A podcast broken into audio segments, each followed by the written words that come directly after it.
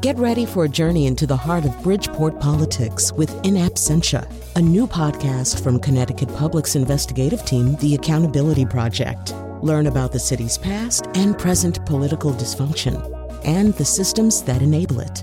Tune in wherever you get your podcasts. Funding provided by Francisco L. Borges and the Melville Charitable Trust.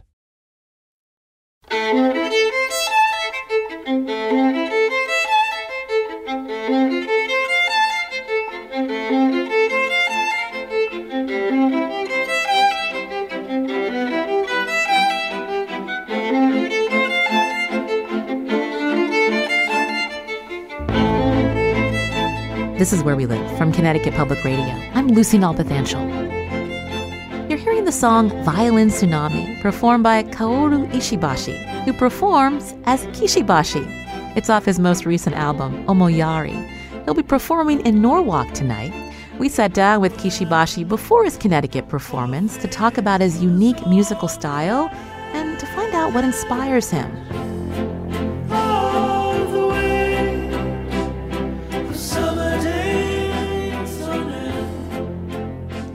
Kishibashi is Japanese American. In his most recent project, Omoyari, he focuses on a painful chapter in U.S. history during World War II when more than 120,000 Japanese Americans were incarcerated in camps as a response to fear of people of Japanese descent after the bombing of Pearl Harbor.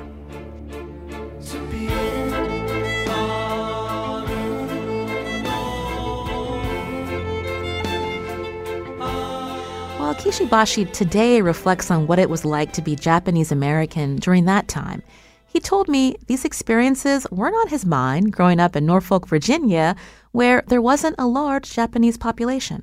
Uh, I guess it kind of kept me isolated because I grew up not really knowing any real uh, like ethnic community. So I, I, I largely ignored it except for my direct connection through my parents.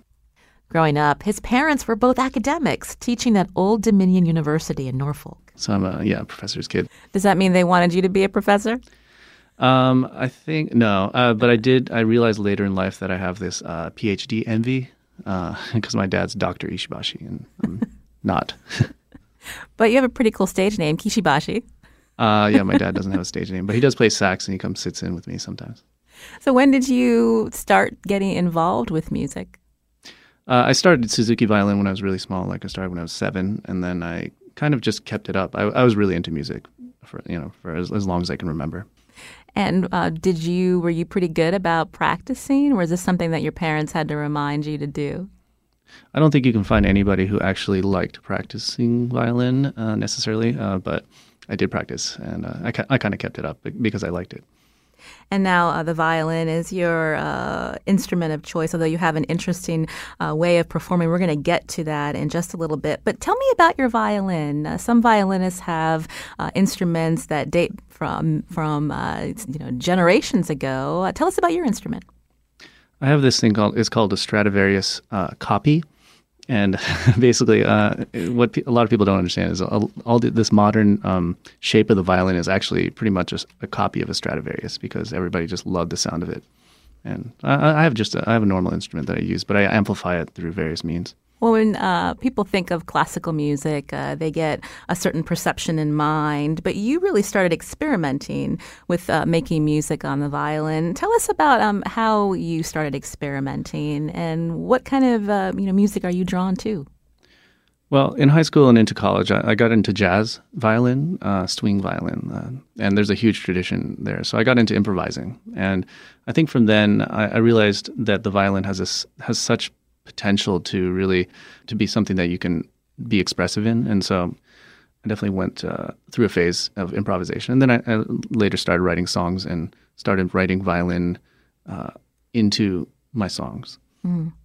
And I understand that you were involved with the gypsy jazz scene. Describe that. Uh, gypsy jazz is this this um, well, let's see. Jazz started in America really, but then got got adopted into Europe around 30s and uh, Django Reinhardt, who's this famous uh, gypsy jazz guitarist, uh, and Stéphane Grappelli were in Paris and ha- created this style of um, kind of eloquent swing jazz that um, that's really po- that's still pretty popular today. And it's a, it's just a fun way to to play a violin. It's a it's a way it's it's it's easy to get into to improvise, um, and so it's fun. It's like it's for it's for everybody. It's not too heady or mm-hmm. cerebral like modern jazz. How did your uh, parents respond uh, to you as you uh, were making music and being drawn more into being a violinist?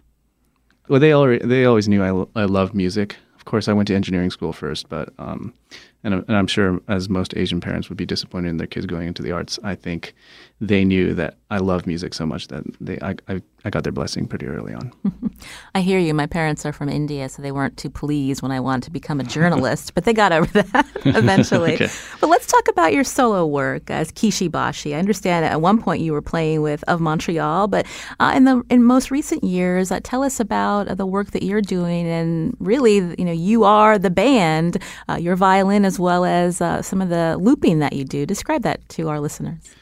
Well, when I was uh, when I was touring with Of Montreal and actually playing on some albums, I got pushed to be very experimental as much as possible. And I think what I didn't realize is that my violin, as my main instrument, was had all these untapped like sounds that I was that I had access to um, via looping and all these kind of things. And I think in a need to become a solo artist, I really pushed myself to create a, a, unique sound that would help me stick out. And I think that's that shaped the sound was the beginning really of Kishi Bashi. If you've heard Kishibashi's earlier music, it sounds like he has a full ensemble playing with him. But often he's creating those layers of sound himself, like this live performance of his song Manchester from his first album, 151A. This performance was in 2016 for NPR's All Songs Considered.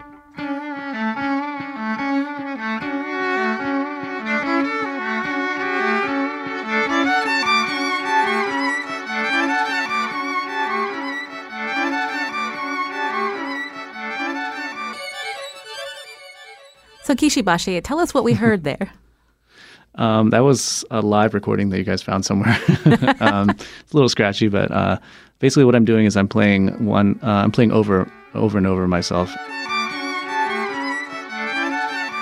and then at a at a press of a button, I'm double speeding it to turn it into this kind of like uh, f- crazy frenetic sound that that actually is kind of um, uh, exciting to me, and that's that's how I usually write the songs, and I'll start singing over it.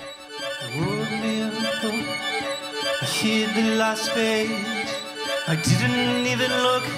I think I locked it in a cage. Wrote enough. Cause everybody likes to read a novel. It started with a word, and it started pretty well about a rare and fragile bird that I couldn't even spell on the tape. This technique is called live looping. So at a Kishibashi performance, you'll see him playing his violin. In front of him, he has an array of looping pedals. He's able to press buttons using his feet to record and then play back the music while creating and looping additional layers. Some of the buttons enable him to manipulate the sound, so when he presses a button for double speed, the pitch jumps higher, like in the song Manchester. This all comes together, allowing him to create a full orchestral sound.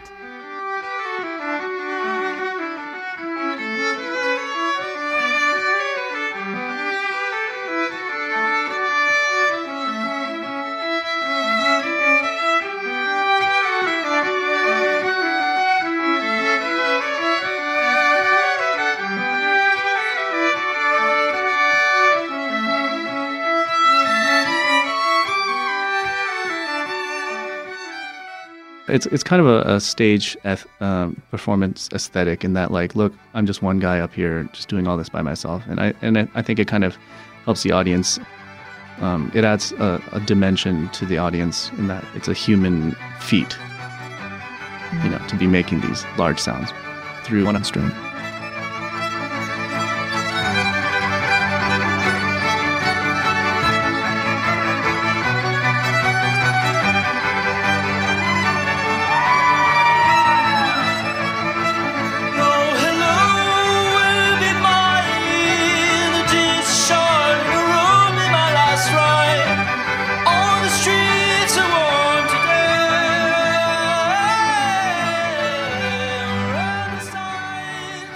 Video of this song being performed on our website, wnpr.org slash where we live.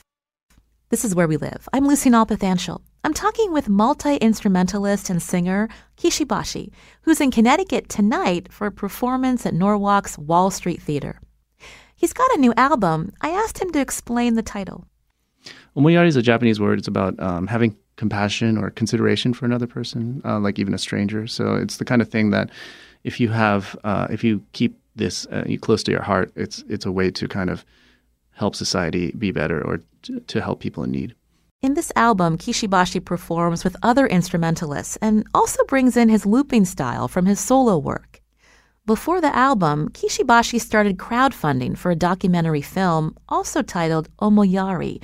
That film looks at the struggles endured by Japanese Americans when they were rounded up and sent to internment camps during World War II. Now, no members of Kishibashi's family were incarcerated during this time. He says the album came together during the process of filming this documentary.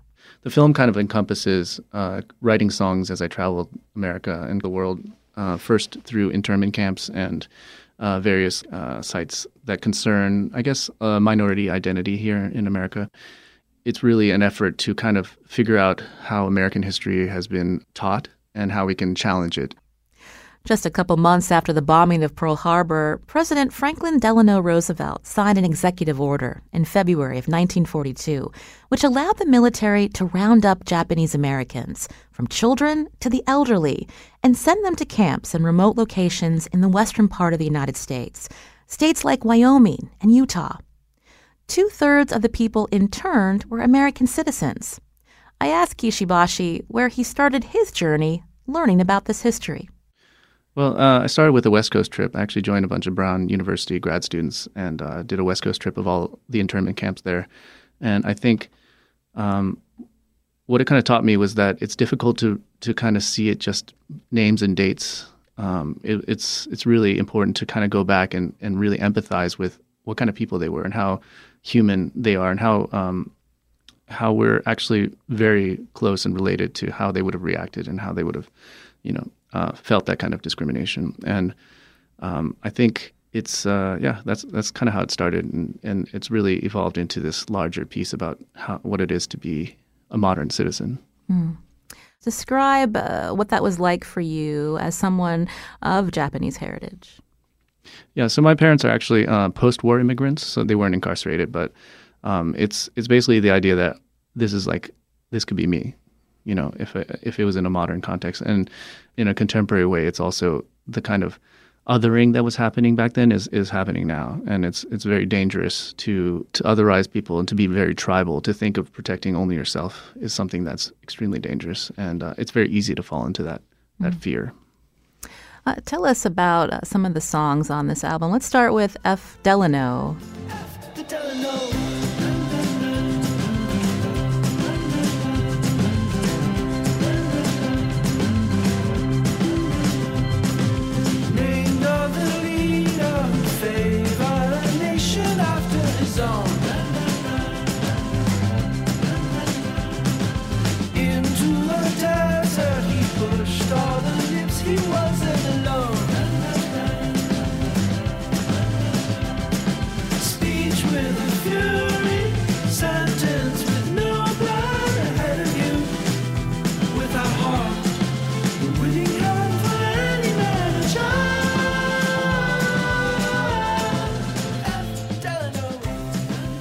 Uh, F. Is about Franklin Delano Roosevelt, who was an interesting character because he was a hero to an entire generation of Americans. You know, he brought America out of the Great Depression. He created all these social programs that we still depend on, and you know, the Allied victory. And I think, um, but for uh, an entire civilian um, ethnic Japanese population, he was the the leader who failed to protect them, and they consequently got incarcerated because of him. He signed the order desert where no one should live. It wasn't our home. And in the winter, our sentence was stiff. We froze to the bone. And I think um, it's interesting to me because, you know, history is complicated. History fighting to settle with was he right? It's like he could be uh, heroes and villains. You know, those are those are easy uh, ideas for children, but I think as adults, you know, we need to look at how nuanced history is. It's interesting because, uh, as you know, uh, now there are certain uh, towns uh, and campuses that are uh, trying to reconcile figures from uh, the Civil War and whether there should be monuments. And you know, we, it's easier to vilify, uh, you know, generals like Robert E. Lee or uh, former presidents like Andrew Jackson. But FDR, primarily, uh, people see him in, in, a good light, unless, as you mentioned, you have Japanese heritage and you think about his role in, in, in um, sending Japanese Americans to internment camps. Yeah, I mean, his role was really he he succumbed to media hysteria and prejudice, and so he failed as a, as a leader in that aspect. You know, and it, it was a mistake. Um, you know, I live in the South, and I think Confederate statues are they're all they're all around us. You know, and it's it's an interesting thing because it's like, do you want to hide these characters, or do you want to talk about what they were and what it meant in that context? And I think I think the most important thing about all these things is to keep talking so that we understand and we're grateful for how much better it is now and how much better it can be. Uh, when you were also talking uh, with people who had uh, a connection to the internment camps, uh, again, uh, this is something that uh, your parents and grandparents did not experience, but you set out to do research and speak to survivors. What did they tell you? Um, well, it's interesting. If they're about 80 years old and still talking about it, they were um, they're actually children in the camps, and it's interesting because they actually had a great time in the camps because they're just hanging out with their buddies and their parents. They don't have to listen to their parents because they're locked up, you know. So, um, and if they're in their 90s, they were adults. If if they were an adult back then, it was really humiliating because it's their their home. You know, the, their leadership of the country that they called their home failed them. You know, and locked them up. So it's it's kind of interesting to to understand that a lot of these people were very very young, and um, they were also mostly the people who, who really brought up this issue were actually um, born in America, as opposed to like the entire. There's a whole population that was actually very Japanese and really caught between the two countries. And I think it's a biculturalness that really that really forced them to be remain silent. That's Kishi Bashi, a multi instrumentalist and singer. Coming up, we talk more about his latest album and hear some of the songs. This is Where We Live. I'm Lucy Nalpathanchel. Faithless and mystic, faint as can be. Penny rabbit floated fast, landed his bosom on the shore. Many others failed before. Waiting was summer bare, eyes to the sea, fingers on her violin, playing for butterflies and bees. A little shaky.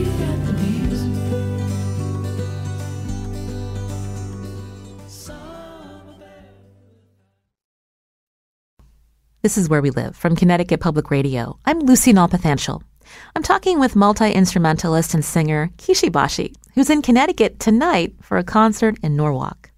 Earlier, I asked him about the inspiration behind his latest album, Omoyari, which focuses on the way Japanese Americans were treated during World War II. As part of his creative process and research, Kishi Bashi visited the internment camps where Japanese Americans were incarcerated. One of the songs on his album is called Theme from Jerome, which is based off his visit to the Jerome War Relocation Center in Arkansas. Yeah, there are two in Arkansas, and this is one that I visited, and I actually wrote that song or the melody uh, when I was there.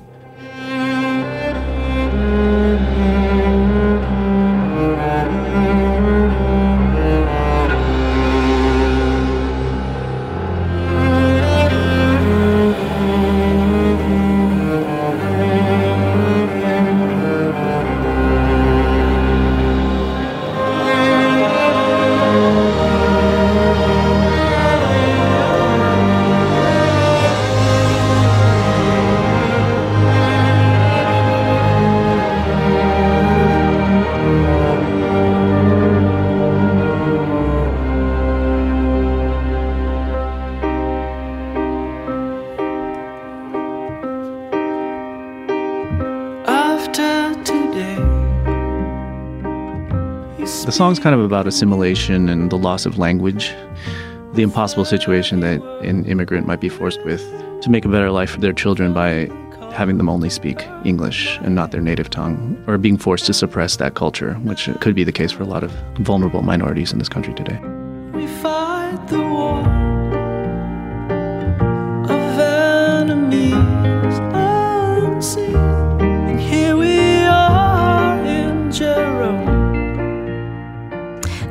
Often are you using Japanese in your lyrics, Kishibashi? I used to sneak it in just as a musical instrument, but I think now that I'm a little bit more comfortable uh, with my identity, I'm, I'm actually straight up singing in Japanese. 悲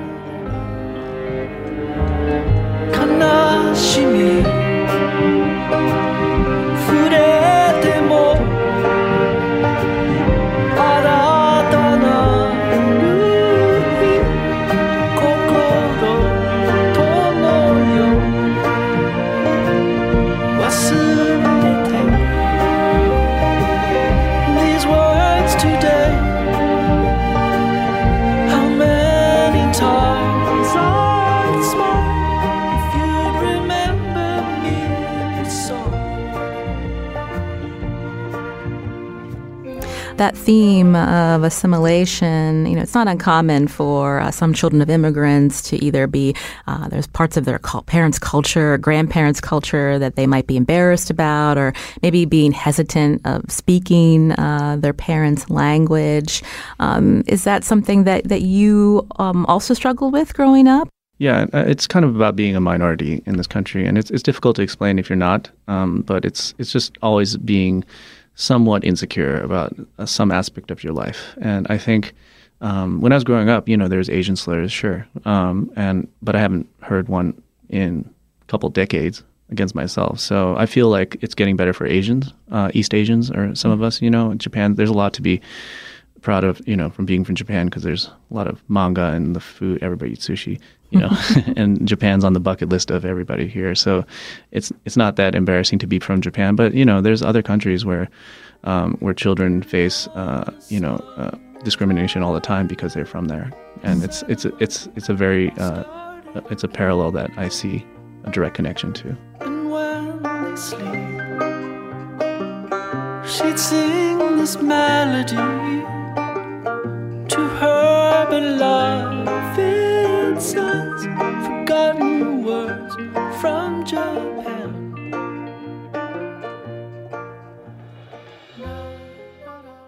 Kishibashi also brings up memory. Not only how we remember the events happening around us, but also our personal experiences, how we remember our loved ones, like in his song Marigolds.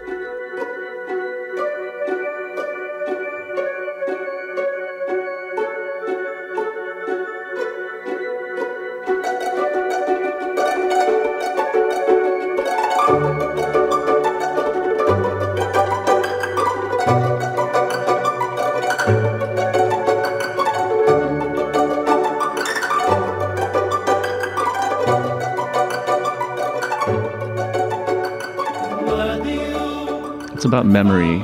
Uh, marigolds is, of course, the uh, the flower that they use in uh, Day of the Dead in Mexico, and I think um, the uh, the idea is that the memory of people really disappear when you when you when you forget about them.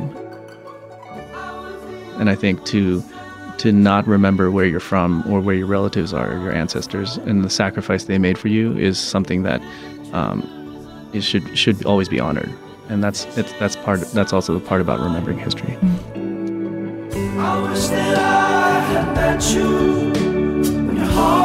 safe to hold. When you were simple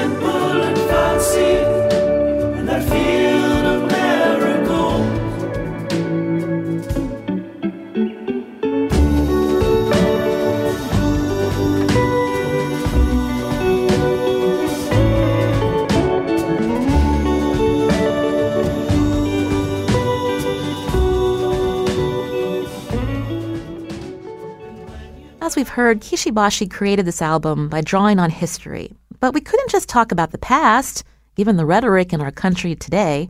Before he became president, one of the proposals Donald Trump campaigned on was a Muslim ban, or, quote, a total and complete shutdown of Muslims entering the United States.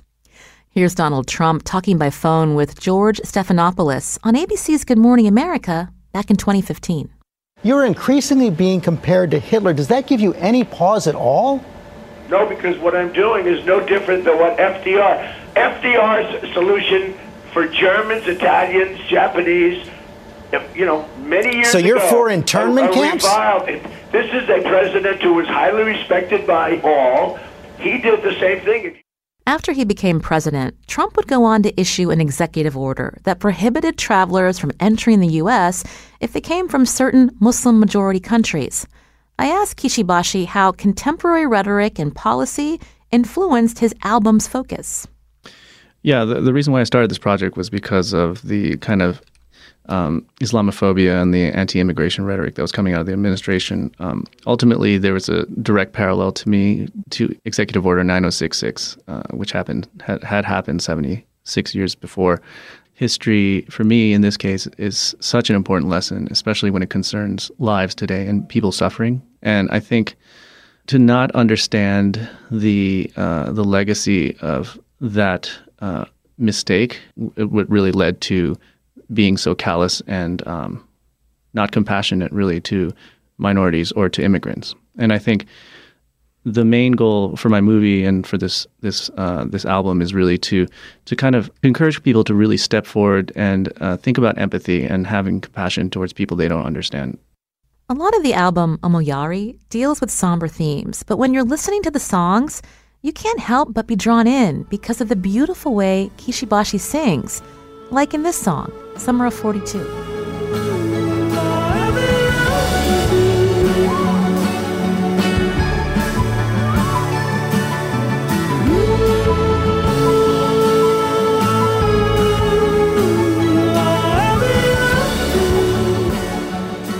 Yeah, Summer of 42 is, is a fantasy about falling in love in a camp and then uh, going off to war and then ultimately coming back and, and then she's not there. And I think um, the idea with history in general, uh, writing or making art or writing songs about, is that you can't just go and look at the dates. It's um, and the and the facts. It's about finding, creating a story so that people can actually put themselves in that situation. And I think falling in and out of love and desiring is is something that is universal.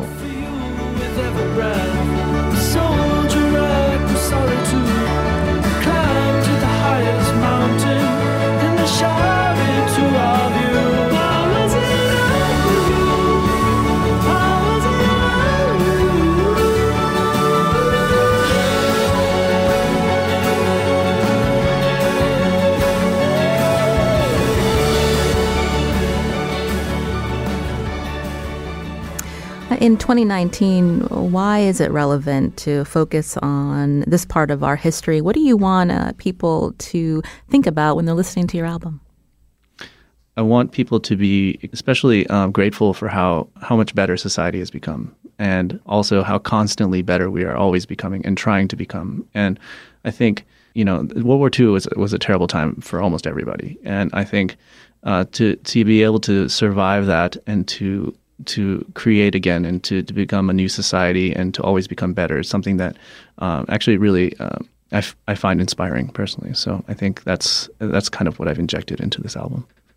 I understand you have a family, a daughter. Uh, what message do you send to her about the future and, uh, again, remembering history, but also uh, moving forward and treating everyone with respect?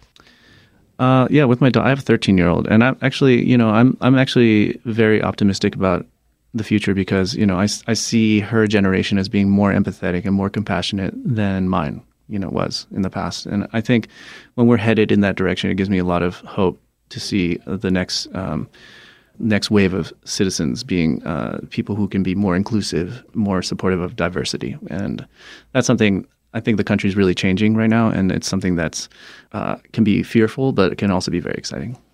I've been speaking with Kishi Bashi, a multi instrumentalist and singer uh, from the studios at WUGA in Athens, Georgia.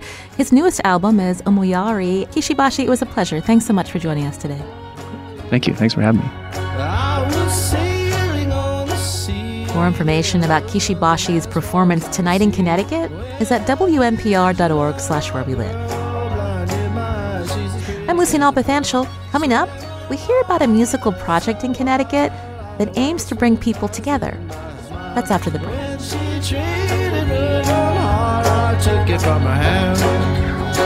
her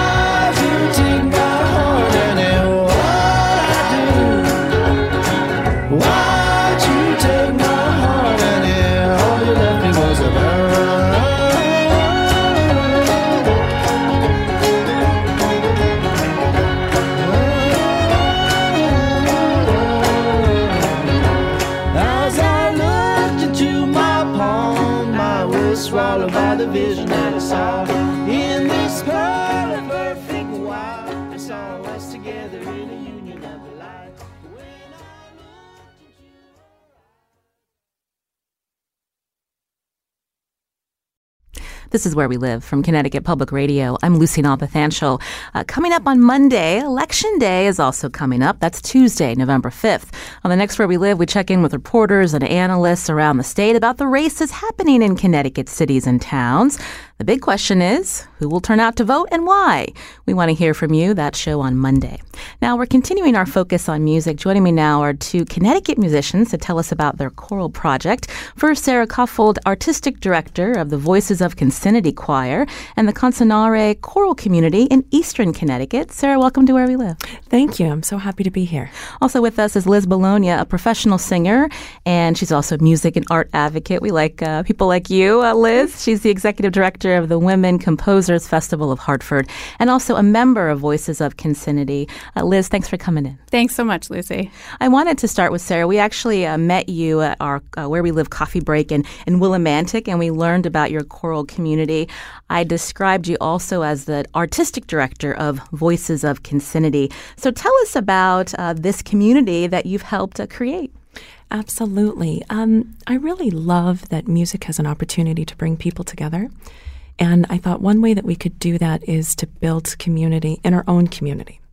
And so we created three choirs that have a chance to meet the community in different ways. So we have a women's chorus that's open to all self identified women, and it has a tandem children's chorus, and that works in the same building, the same time, so that women have an opportunity to engage in the choral singing and they can have their child also engage at the same time. It adds a little bit more accessibility and flexibility. Absolutely. we have to be flexible Yes. as, as, um, as uh, musicians, absolutely.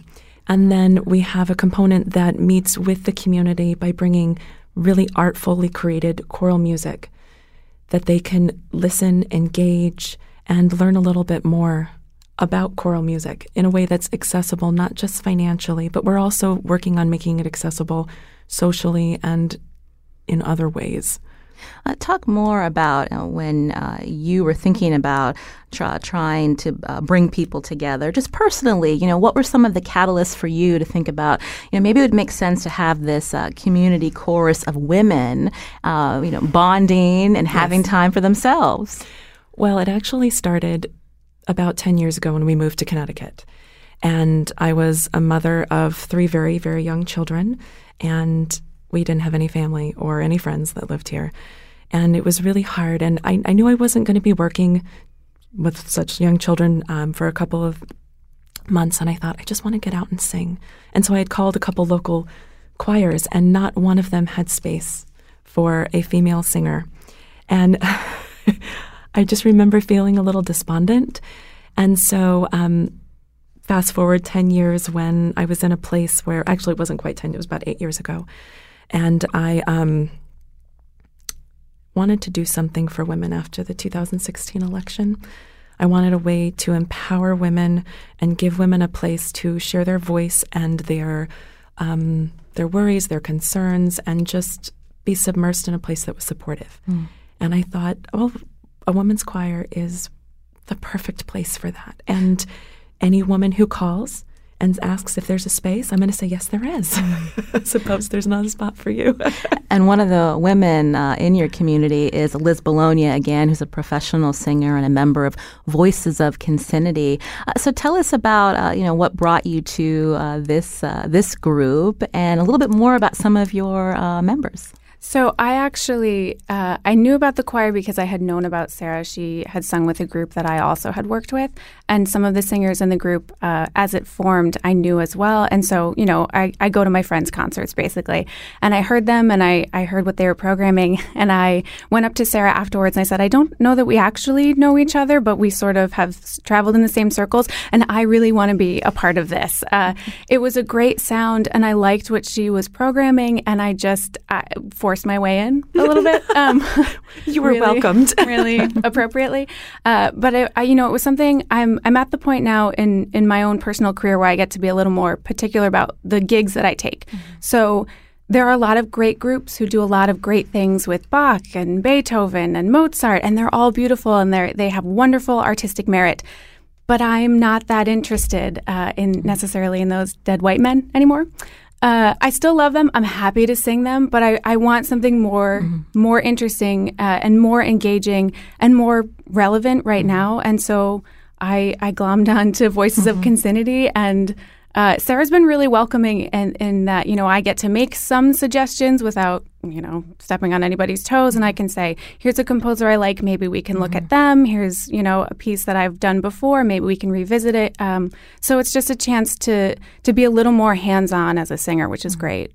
Uh, you mentioned again Voices of Concinnity. So that is a 12 voice chamber ensemble, and there are also men in this particular yes. group. Yes. Uh, so, um, uh, talking a little bit more about what you just brought up, uh, this idea of, of not uh, just singing what we think of as traditional or expected. Uh, I wanted to ask you, Sarah. Yeah. Um, last weekend, Voices of Concinnity had a concert. tell us about the title was Old, New, Borrowed and Long Overdue, an interactive tour of choral music by exploring the footnotes. So tell us more about that idea and who did you uh, actually sing? Well, the idea came to me as um, wanting to explore choral music and the inclusion that is available and not quite available in the programming. You know, Liz said something about a lot of um, white European music being mm-hmm programmed in our state, and that is a lot of the, the concerts that I sing in, actually, and hear about. And so I thought, well, what if we bring up this idea of why historically has it been that way? And some people have been relegated to the footnotes, mm-hmm. and why were they there? And it isn't so much a performance that talks about or just showcasing these people. I want it to compel people to think about why were these people relegated to the footnotes and how come we don't hear them performed in our state? Mm-hmm. It wasn't so much of giving them just a chance, it was showing people that this is an issue, this is something that we need to consider.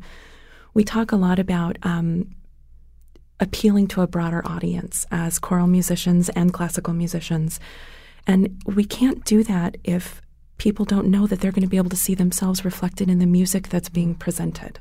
So let's hear one of the uh, composers that you profile and, perform. Uh, this is a composer from the 1500s. Let's hear a little bit of it.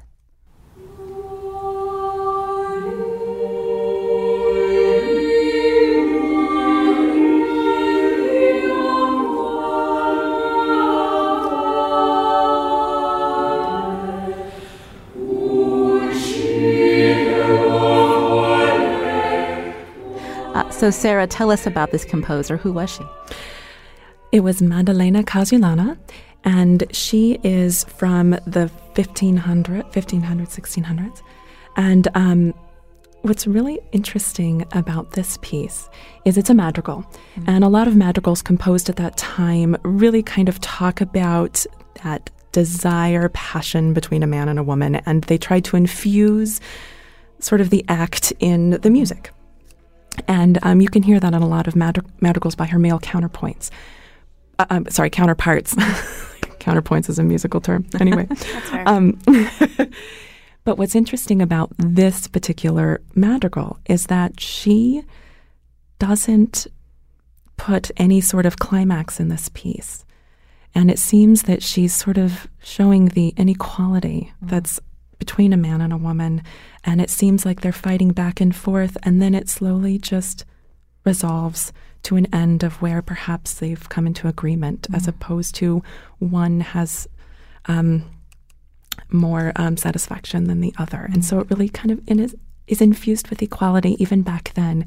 And what's great about her is that she's one of the first composers that sort of considered herself a professional composer, one of the first female composers to, to say that. And that's kind of exciting. And you don't hear about her or learn about her at all in in the music history in school. Uh, uh, Liz Bologna, uh, also with us, a member of Voices of Concinnity. Uh, in your career, is that true? When was the first time that you heard her music? Oh my gosh. Uh, I for Casulana, it's probably in the last year. To be honest, I I was woefully uh, uninformed when it came to women composers, and what's really sad to me is that I didn't even think about it. Um, you know, I'm I'm used to the classical Western canon, and you go through music history and you hear about the same, you know, Handel and Haydn and all these great men, um, and you know, you hear about Hildegard because she's sort of known as the first woman composer. Um, she's just sort of sprinkled in a little bit, but there was so much that I was missing, and there's so much that I'm still missing that I really I like that Sarah's able to pull out all these different composers that I've never heard before. And yes, I feel slightly a little bit of shame for not knowing them, but you know, it's more exciting that now I can then bring them to the audience and to other audiences and say, "Hey, there's this person. She's been left out. Let's do more for her." You're listening to Where We Live as we talk about uh, this effort uh, in uh, Connecticut, uh, Consa, Concinnare Choral Yes. Community. I don't want to mess that up. Uh, in Eastern Connecticut, Sarah Koffold with us, the artistic director, and Liz Bologna, who's a professional singer, uh, a member of Voices of Concinnity, uh, one of uh, these, I guess, branches of the work that you're doing, uh, Sarah. So when people heard that song performed, how did the audience react? I'm not quite sure. Um, we had given a really wonderful sort of preface to all of our songs, just to kind of again build that accessibility. We, d- we wanted the information provided to the audience to be something that they could attach themselves to, as opposed to something that would have been put in a musicology textbook. And um, so I think people were lis- able to listen to it a little bit more critically. And it sounds um, very similar to Renaissance music that they would know. And so it's like, why don't we know about Casulana or any of the other female composers that composed at that time? Uh, Liz, as you're singing, uh, do you take note of, of how people are responding in the audience? Oh, that's an interesting question. Uh, sometimes yes, and sometimes no. Um, I try not to think too much about what I'm getting back from the audience because a lot of times, you know, choral music is not really an, an interactive kind of thing. That people come to a concert and there's that fourth wall. They sort of, you know, the performers are up there on a platform. I'm here in the audience. There's a disconnect. But when you do something, you know, and Casulana is a little inaccessible still because it's like, oh, that's that old style, like, okay, whatever. But when we do more contemporary composers like um, Esmail or Dale Trumbore, you know, you have a chance to, like, it's more exciting for the audience that they there's this living component to it that like it's living and breathing in front of you and i'm gonna particularly for TaReKiTa i'm gonna smile all the way through that one because it's just a lot of fun like that one you get a lot of audience reaction from That's a good transition because we wanted to talk about some of the contemporary composers uh, that um, you are incorporating uh, in your concerts. Uh, you mentioned uh, Reena Esmail. Uh, let's hear uh, this particular song.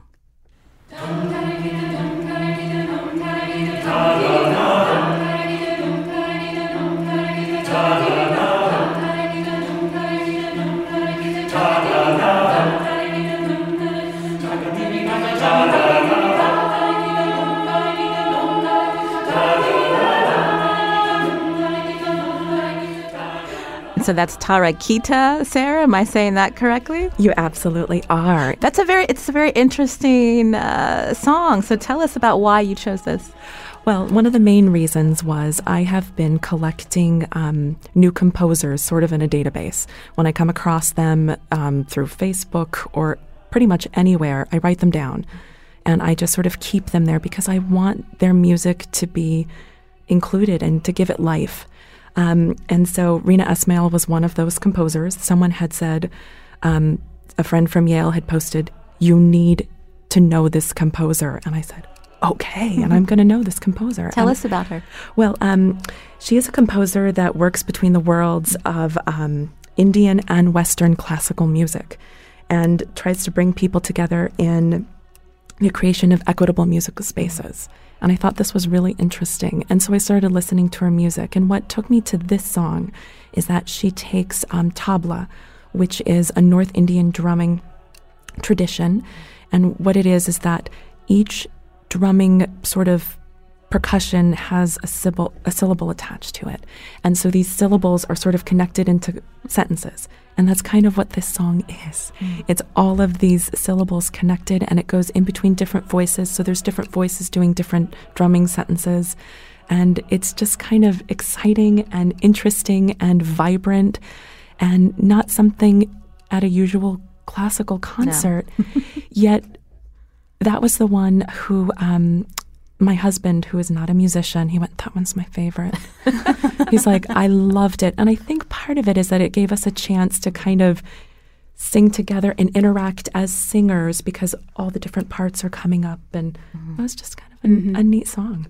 Uh, you know, Liz Bologna, you mentioned earlier that when people go to concerts, often it's not interactive. So tell us more about when you when you performed at this particular concert. I'd asked you how audience reacted, but also uh, part of one of your goals is maybe to take that wall down so that people feel more comfortable uh, coming to your performances and being part of that experience. Absolutely. So, one thing that we've done with this concert that Sarah instituted was that each of the singers was going to introduce one of the given pieces, which as singers, uh, we don't always love, to be honest. There's like, the, yes, we're performers and I'm happy to sing for you. And then to like speak in front of a group of people is like a whole other thing. But it's really nice because it does show like, Hi, we are human, actual breathing people in front of you that are doing this live and in the moment. The other thing that I like is that, you know, it taught me about the piece.